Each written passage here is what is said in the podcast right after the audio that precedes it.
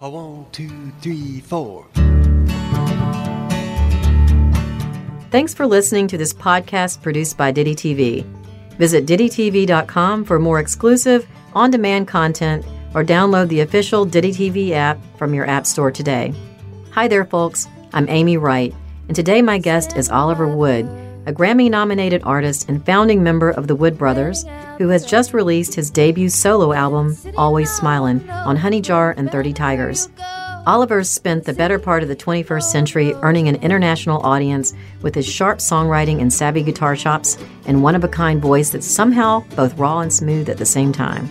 Oliver says that his new album is first and foremost an album of celebration with themes of kindness and hopefulness, while also acting as a bridge between his past and present through a wide range of musical collaborations, including Susan Tedeschi, Phil Cook, John Medeski, Carsie Blanton, and others. It's an album about right now, and right now, Oliver Wood is smiling. You're listening to Insights by Ditty TV. Oliver, welcome to Ditty TV. Thanks for stopping by today. Thanks for having me. Happy to be here. Well, we're going to talk about your solo album, Always Smiling, that just came out. So I'm looking forward to talking with you about that. But before we do that, why don't we go back a little ways and see where you came from? Because I know we have a lot of people out there that would love to know about that.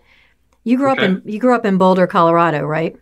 I did. I was actually born in, in Los Angeles, and as, as about a 10 year old, my family moved to Boulder, Colorado. My dad was a biology professor at the University of Colorado, and he was also, and still is, a, a really good picker and singer and folk musician. So is Boulder a creative place to grow up? In some ways, yes. You know, it's a lot different now. It was, uh, it's super gentrified and exclusive now, but um, when we lived there, when we moved there in the in the mid '70s, uh, it was still earthier and um, and you know a college town and a college pocket of, of progressive thinking, and um, so in that regard, there was plenty of creative stuff going on. Um, you know, culturally, it's a little bit homogenous. Like it's not like being in a uh, in a more diverse, larger city, like even Denver, you know, which was close to the closest city. Um, but you know, pretty progressive thinkers, so lots of uh, there's access to pretty much everything. When you said your dad was a guitar player, was he was it folk music or what kind of music was your dad playing? Yeah, so so uh, my dad came up um, in playing music, being really serious about music in the late '50s and early '60s. Um, he went to Harvard for for his science studies, but he at the at the same time was really into the folk scene there, which was really uh, booming.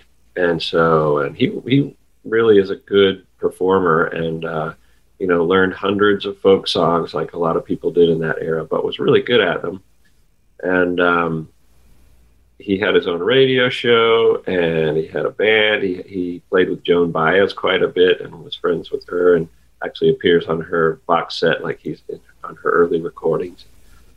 Um, so definitely very serious about music, even though he, he decided not to do that for a living.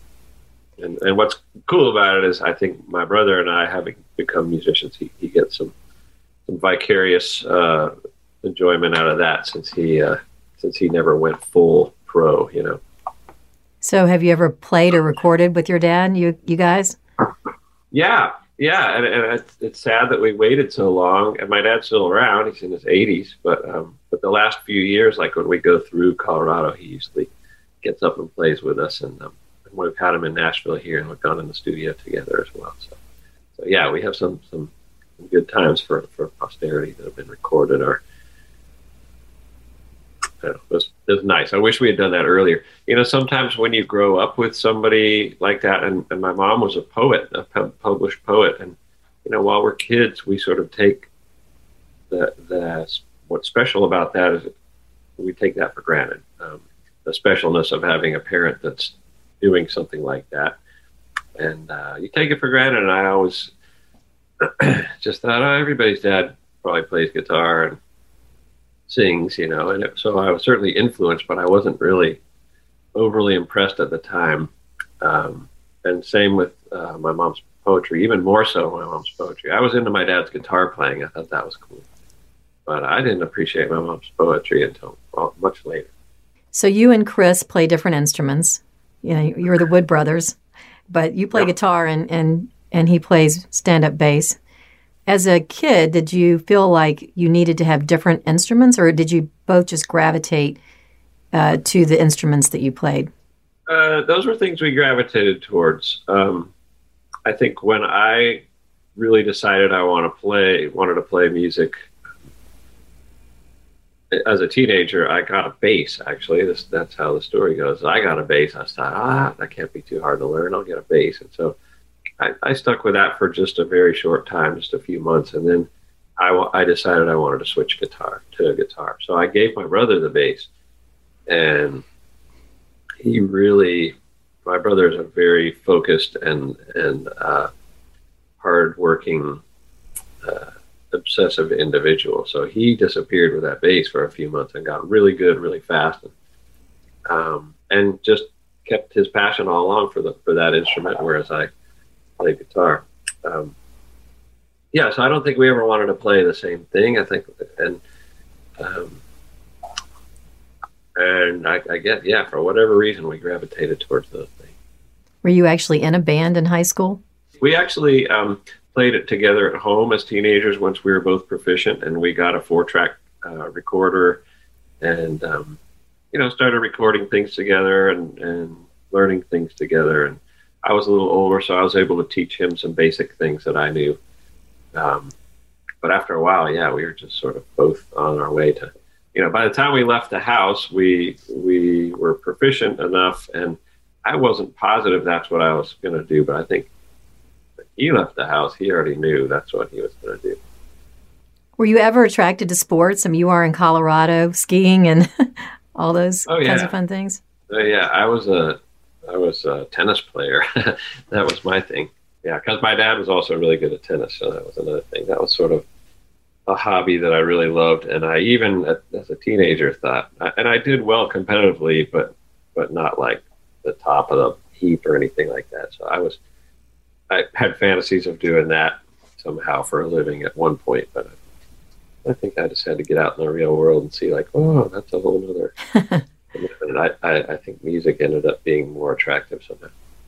Actually, tennis is what I played as well. I still love it, and I and I love oh, yeah? I love watching tennis. I like the whole thing Me about too. tennis.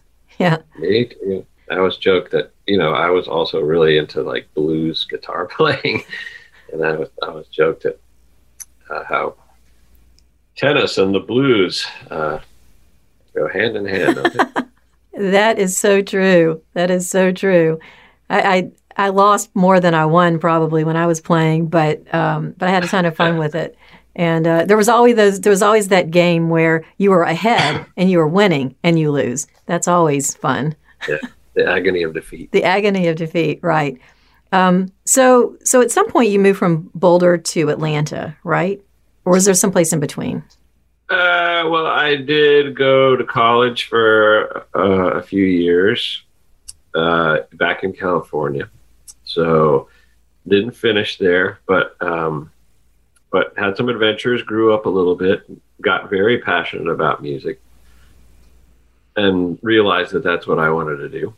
Uh, and in school, uh, when I was in California, I met some buddies who were also into music, and we all moved. I think one of the fellows was one from Atlanta, so we followed him back there. I'd never been to Atlanta. I'd never really been to the to the south at all, and uh, and I ended up there.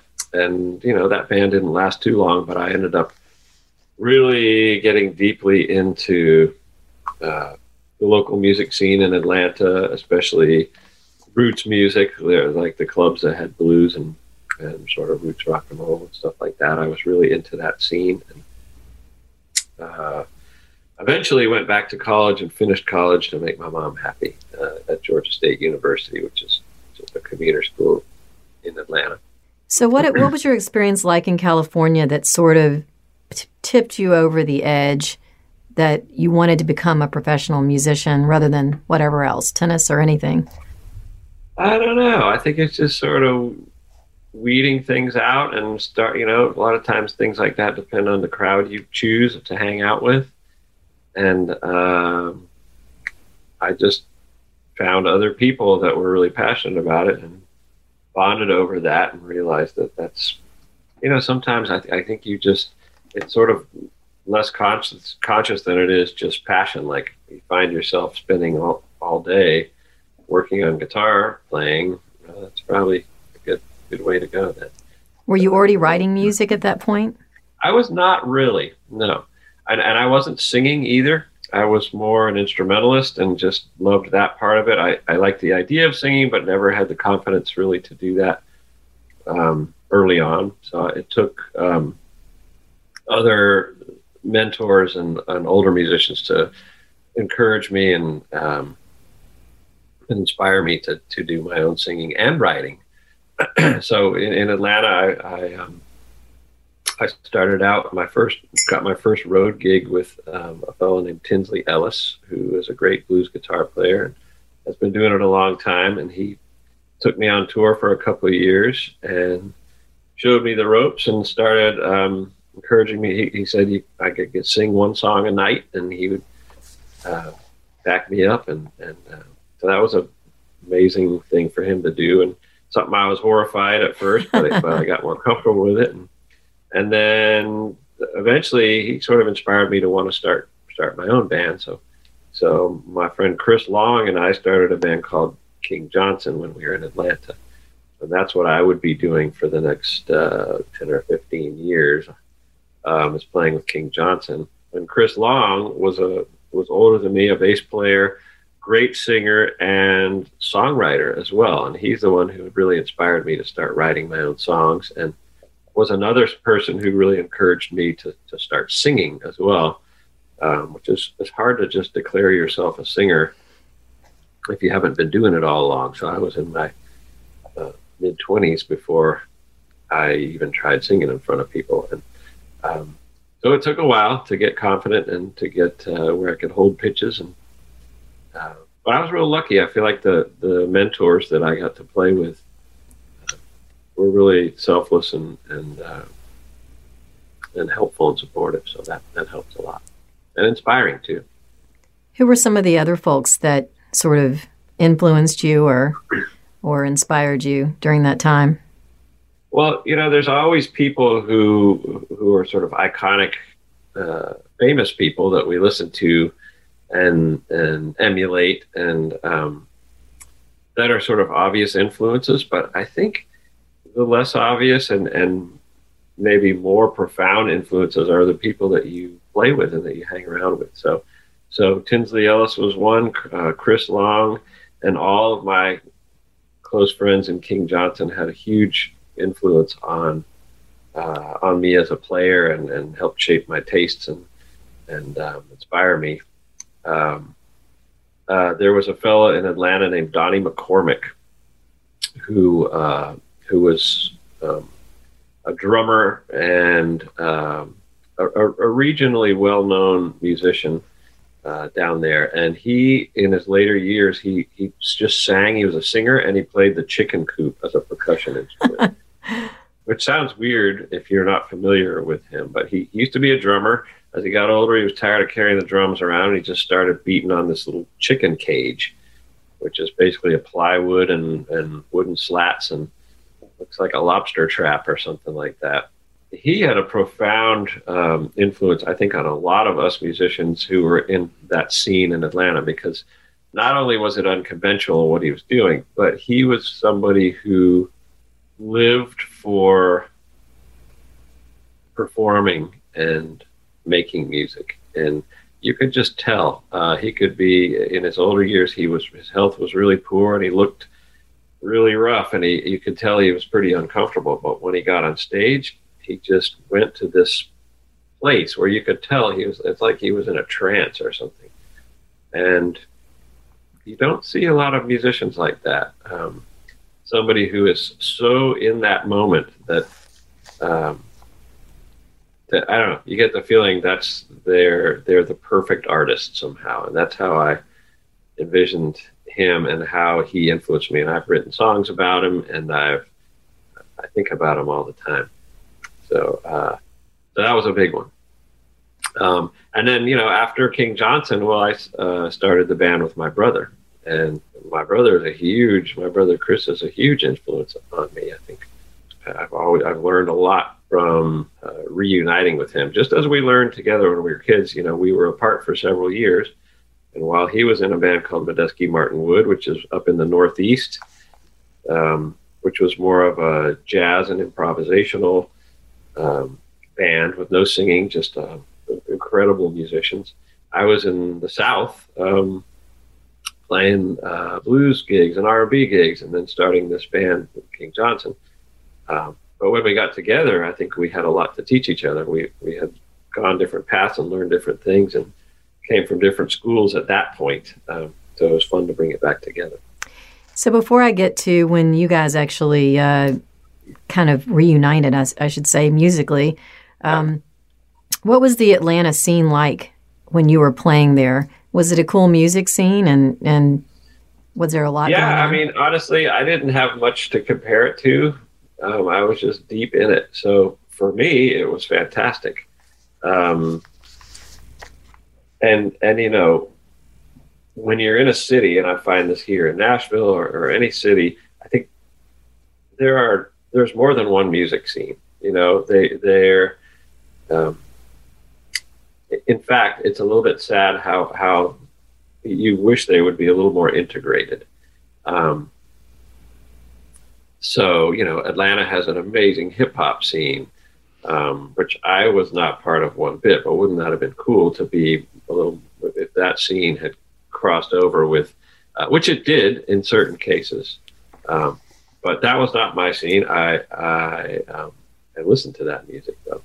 Um, but I was in a scene that was more about uh, roots music. So which which could you know sometimes they call Americana these days, or I just I like the idea of just like you know blues, gospel, country, jazz, all those things that are sort of known as American uh, standard foundations of music. Uh, just mixing those things together and and coming up with new recipes. Uh, that that was the scene that I was in and what what I was really interested in. So for me, it was great because I had a lot of people who were had been doing it a while who who, were the mentors, and then there was a lot of uh, there were some younger people below me that uh, in age that were also really in- inspiring, and um, uh, so to me it was fantastic. But uh, you know, I didn't I didn't have anything else to. You know, I had this one path that I was on, so I wasn't. Um, it's not until later in life that you get to go to that I've been able to go to other cities and sort of a little bit experience their music scene, but there's nothing like living in a place and then finding your niche, you know. Well said. When did you and your brother then figure out that, hey, we should be playing professionally together? Uh, was there a moment or? Yeah, there was a, there was a couple of moments. Um, we were, uh, you know, I like I said, I played in King Johnson for oh, a good ten or twelve years while he was playing with Medeski Martin and Wood. We were living in different parts of the country. We had we were in different music scenes. We were um, we had grown apart quite a bit um, just from distance and, and uh, being disconnected. So um, we had a really great show at one point where my band opened for his band um, in North Carolina, and um, we had never done that before, and we had such a good time because just not only reuniting but connecting, reconnecting with music, and I got to play with his band that night, and they asked me to play a few tunes. And my brother and I stood next to each other and just had a lot of fun and this epiphany that, wow, we've got this thing in common. We've gotten really good at it, and we have this language now that we can talk and uh, that we can speak, and we can also. Uh, it, it's almost like a psychic connection. We realize that because we are brothers, we have certain ESP kind of moments playing music together that usually take years to develop with a bandmate. And we just had that right off the bat after after 12 years of being apart. And, uh, so I think we got excited about that. So we made it a point um, in the next in the years that followed to to get together and play music when we were visiting our family at home or on holidays or whatever. Um, and that's where we gradually started making new music together and starting the Wood Brothers. So was it a natural progression to the the sound that is the Wood Brothers, or was there a, was it something that was deliberate, or did you just play enough together that you said this is kind of where this is going? I think it was that. I think we just sort of discovered the sound because we, we knew that what we had spent the last 10 or 15 years experiencing and learning on our own would would come together and be something special. We just could tell it was going to be cool. We didn't know what it would be exactly. Um, and it started out, I just sent Chris a whole bunch of songs and said, see what you, you know, what would you do on these songs? Um, and he learned them and we got together and played them. And it was just like, wow, we could just, this is so easy and, and effortless. And then we started writing songs together. And, uh, yeah, so I, I, don't think it was a conscious um, sound we were trying to come up with. It was more uh, just something that happened organically and something that we could just discover and, and, and follow and see where it would take us. You know? So you put out your first album, and was was Chris already living in Nashville, or no, no, he? no? He was okay. still in. At that point, he was in upstate New York, and I was in Atlanta still. And um, we put our first record out in 2006. So we we wouldn't live in the same city until 2013 or 14. So either we would go on a tour, or we would just spend. He would come to, to Atlanta for a week, or I would do this, do the same thing in New York, and we would write and and practice and record and um, yeah, so we had to commute. That, that was a that was a challenge, but um, but it was great. It made us uh, really focus, and you know, we were still doing playing with our other bands at the early days. So he was still doing shows with Medeski Martin and Wood. Um, so it started out just as sort of a part-time side project. Um, if you will. And then the more we did it, the more passionate we got about it, and, and uh, just grew over the years. So let's sort of fast forward then. Let's talk about Always Smiling, the very cool album that you just put out, solo album. Tell me how this project evolved. You know, there comes a time where you just feel like, wow, you know, when am I going to collaborate with other people? You know, just for fun, because collaborating is is connecting. It's it's um, it's camaraderie, and which we have plenty of in the Wood Brothers, and it's awesome. Um, but normally, I would hard, I would just wouldn't have time for that. So I, I never thought, well, I'm going to do a solo record someday or anything like that. But I did have the urge to just write music with other people um, and and play with other people too. Um, so, yeah, occasionally I would have when people came through Nashville in my my breaks from touring, I would um, write and sometimes record with, with friends, people like Phil Cook or Carsie Blanton. um, and so I had a little bit of, uh, of material that I was starting to work on without any goal other than just to do it for because it felt good and and to collaborate with my buddies and um, so then the pandemic hit and we were all stuck and we couldn't tour anymore. And, you know, with the Wood Brothers, it's a very full time work. Like that's, uh, we're on tour for 130 days a year. And when we're not on tour, I mean, I got to have some family time. I got kids. And uh, so I, it was hard to find time to do anything but the Wood Brothers, which, uh, and uh, no complaints because it's been a great 15 years. Um, but without the touring and everything being on hold and everyone in quarantine, I found myself um, still inspired to write and with a lot of free time on my hands. And, and I'm, I'm, sure there's a lot of others like me who took advantage of that time as well. But with that free time, I was able to, we, we have the Wood Brothers, we have a studio. So I have access to a studio. And I just took advantage of it and just wrote songs and finished up old so- the songs that I had been working on with other people and had no intention of making an album until one day I had enough songs to, I almost had enough, and I was like, why not just do that? To have a goal or to have a finish line would be nice. I've never done that before. Well, you know, we were at AMA a couple of years ago, pre-pandemic, and mm-hmm. my husband visited your studio. Oh, really? Yes. Okay. He said it was very, very cool. cool. I wish I had been able yeah. to go with him at the time, but um, is that where most of this was recorded? Yes.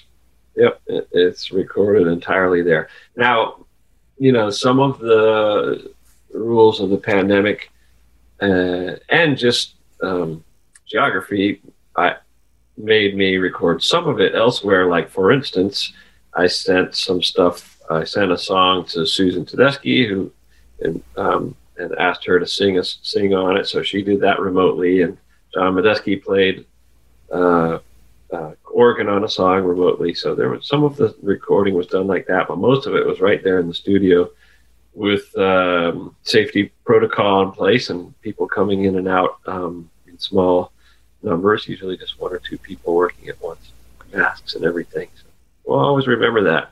I have a lot of fun footage and photos and memories of the pandemic sessions. You know what it felt, like to to have that as your what grounded me every day. You know. Did you write the songs and then they jammed around the songs you had already written, or uh, what was how did they form? How did the songs form? Well, uh, they're all a little different, but I think what you're well, what, what happened is some uh, to some of the songs and some of my favorite songs really were originally just jams or improvisations, um, and this is something that we discovered in that studio with the making of the last Wood Brothers album is how much we liked uh, and appreciated that we could just play. When you have your own studio, you're not watching the clock. You're you're you're. Uh, it's like a playhouse. It's like you can just. It's a clubhouse. You can just make noises for fun, and not worry about is this on a record? Is this a song? What is it? You can just approach it like a kid and play. And what's different about it is everything can be recorded professionally to album quality while you're doing that. And so um, what we discovered in there is that you play differently when it when when there's nothing at stake like that.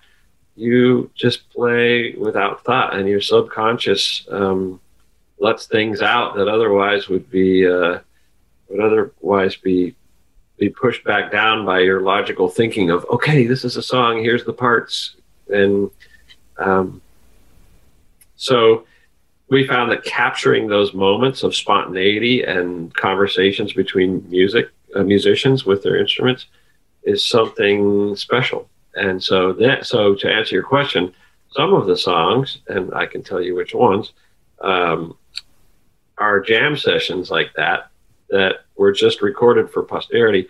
But then later, I went back and I wrote lyrics and melodies on top of them. And and added singing later, and maybe did some editing so that it would logically make sense. Um, but what excites me about that is having captured the, the original spontaneous ideas that that just happen to be songs later. You know. Do you think that playing something live like that in a studio captures a certain energy level that you can't do when you're tracking yep. songs? Absolutely, absolutely. Yeah, it just captures a moment that can't be recreated. You know, just like a magic photograph or something where just something unexpected happens and you got it. And if you tried to do it again, it wouldn't be the same. It wouldn't work. You know. So let's talk about some of the songs on the album. So let's talk about kindness because uh, I read that that there was uh, a reference to the Dalai Lama uh, in the song. So tell me about that. Yeah, well, the song "Kindness" is uh, that song came about that way. I had some friends recording in the studio with me, and we just jammed for most of the day and recorded it. And that was the uh, that was one of the songs that came out and later. So later on, I looked at that jam when I started thinking about the song "Kindness," um, and you know, not only did we have the pandemic this last year, but we had a lot of social um, stuff in the news and a lot of uh, you know scary but liberating stuff. Um, and it put some things on the radar right front and center where they where they needed to be. And so I think this this song kindness was somewhat um, inspired by that and and yeah uh, there's a, a, line kindness is my religion um, that's kind of the, the chorus uh, which is something that I read the Dalai Lama said kindness is, is my religion. So, um, so I, I guess I thought of it as a uh, humble, sort of dignified uh, character that we could all aspire to be. Maybe that's sort of what that one's. You know, I, I had the privilege of meeting the Dalai Lama once earlier Oh, in my life, and it was um, long story as to why I got to meet the Dalai Lama. But he was in Washington D.C. and I happened to be there at the time, and I knew someone who was involved in human rights, and and uh, there was this luncheon, and we all sat down. Of course, he's he's vegetarian, and they had a vegetarian dish, and they had some meat dishes, and you can imagine but someone served him the meat dish and not the vegetarian dish. And then there's this horrified look on someone's face as they realize what they've done out, out of all the things they could do wrong, you know, right? So they're running up there and they're swapping them out. And uh, he then gets up to talk. And uh, just what you would think of the Dalai Lama, he says, I just want to say that uh, whoever served me the meat dish, I do love meat, I just can't eat it. And I would hope that this person would not be punished because it didn't put me out at all. And uh, I just appreciate being here and all these people running around doing all these wonderful things to me. And I would hope that you would be kind to him. So Good. it was it was one of those moments when, you know, he didn't have to say anything, but he did. And and so it, it struck me uh, when I was uh, listening to Kindness, and you had mentioned that reference. It sort of reminded me of that story, and uh, Yeah. and how genuinely kind he is as as a, as a person. And to bring Yeah, this to bring this full circle, the chicken coop was on this song, right? It was.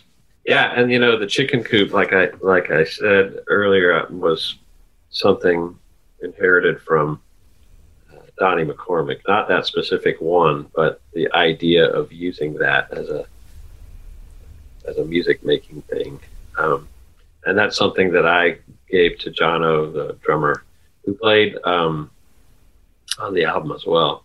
But to have a chicken coop in the studio and to be able to record with it is for me is a way of keeping Donnie in in the music and in my art. You know, just having it. It's a tradition almost. I love that. And molasses, it was about the Great Molasses Flood. Is that correct? That's the uh, re- uh, inspiration for that one, and that's something I, I wrote with Carsie Blanton, the great songwriter from Philadelphia. Um, yeah, and she had this idea of you know about the molasses flood, and uh, and she had this first line: she drowned, she drowned in molasses. Wow, that's cool. And so, uh, which for people who don't know about the Great Molasses Flood, it's an actual historic event that happened, I think, in, in New England um, at the beginning, early 1900s, where a molasses factory had some sort of explosion or malfunction, and just millions of gallons of molasses uh, flowed down a street and actually drowned, killed some people. So it was a, a, a tragic thing, but also a really weird and unique story. So anyway, that was the inspiration to get that song started, and then and then there was some some real life uh, things in my life that I either heard about through my family lore or uh, or witnessed that sort of made up the rest of the song. Yeah, I read uh, one line. They made it to heaven before their last breath. Yeah, so that ends up being the the uh, sort of the theme of the song is is people who died uh, in a very happy place, which I'm pretty sure that probably didn't happen to the woman who, who drowned in molasses. But I'm trying to I tried to imagine her uh, going out with a smile on her face because she has that delicious taste in her mouth. It's a really fun song. It's a great album, and I really had fun listening to it, and I loved the story behind the album. And um, what's next for you? Are you back in the studio soon? Uh, You said you were touring. Well, I, I mean, what it looks like is that uh, the whole touring industry is trying to get cranked up again. Um, so, and everyone's really optimistic. Um, we we have a pretty full summer of outdoor shows, which seems reasonable. Um, some of them still have proto- uh, COVID protocols, so they're distance outside things. But uh, once the fall comes, we have a lot of indoor theaters and things like that with the Wood Brothers that um, that sound like they're going to be normal. So I, I just hope it all hope it works. As do but, I. Yeah, that's the main thing. That's the main thing is that back to touring, trying to get an income again, and um, get you know most importantly get reconnected with all the people out there that need music, including us. Well, Oliver, it was so great to to have you here today, and wish you the Thank best you. of luck with the album. And you know, come see us in Memphis anytime. And We'll uh, do. We'll do. My my son is uh, at the University of Memphis, so I get there every once in a while. ah, well, come on by the studio. We'd love to love to see you. But best of luck, and um, we'll talk to you very soon. You got it. Thanks so much. We hope you enjoyed this conversation with Oliver Wood. Be sure to check out the new full length studio album from Wood titled Always Smilin' on Honey Jar Records and 30 Tigers. You can visit oliverwoodmusic.com to learn more. And as always, don't forget to visit DittyTV.com for more exclusive on demand content and to download the official Ditty TV app from your App Store today. In the city, no one knows. It's NFL draft season, and that means it's time to start thinking about fantasy football. FantasyPoints.com features industry leading experts and prognosticators using proprietary hand charted data to help you score more fantasy points. FantasyPoints.com is the place to go for whatever kind of fantasy football you play. Whether you play fantasy football, daily fantasy sports, or do a little bit of everything, Fantasy Points has the meticulously researched content to guide you to victory. And why wait for the fall? Fantasy Points also covers the new spring football league, the UFL. Join the guru, John Hansen, Scott Barrett, Joe Dolan, and other massive names in the fantasy football universe with an exclusive offer. Use code Pantheon for 15% off any fantasy points package, including the all in package, with access to every article, tool, and data nugget that Fantasy Points has to offer. That's fantasypoints.com and code Pantheon for 15% off at Fantasy Points. Fantasypoints.com, code Pantheon. Score more fantasy points.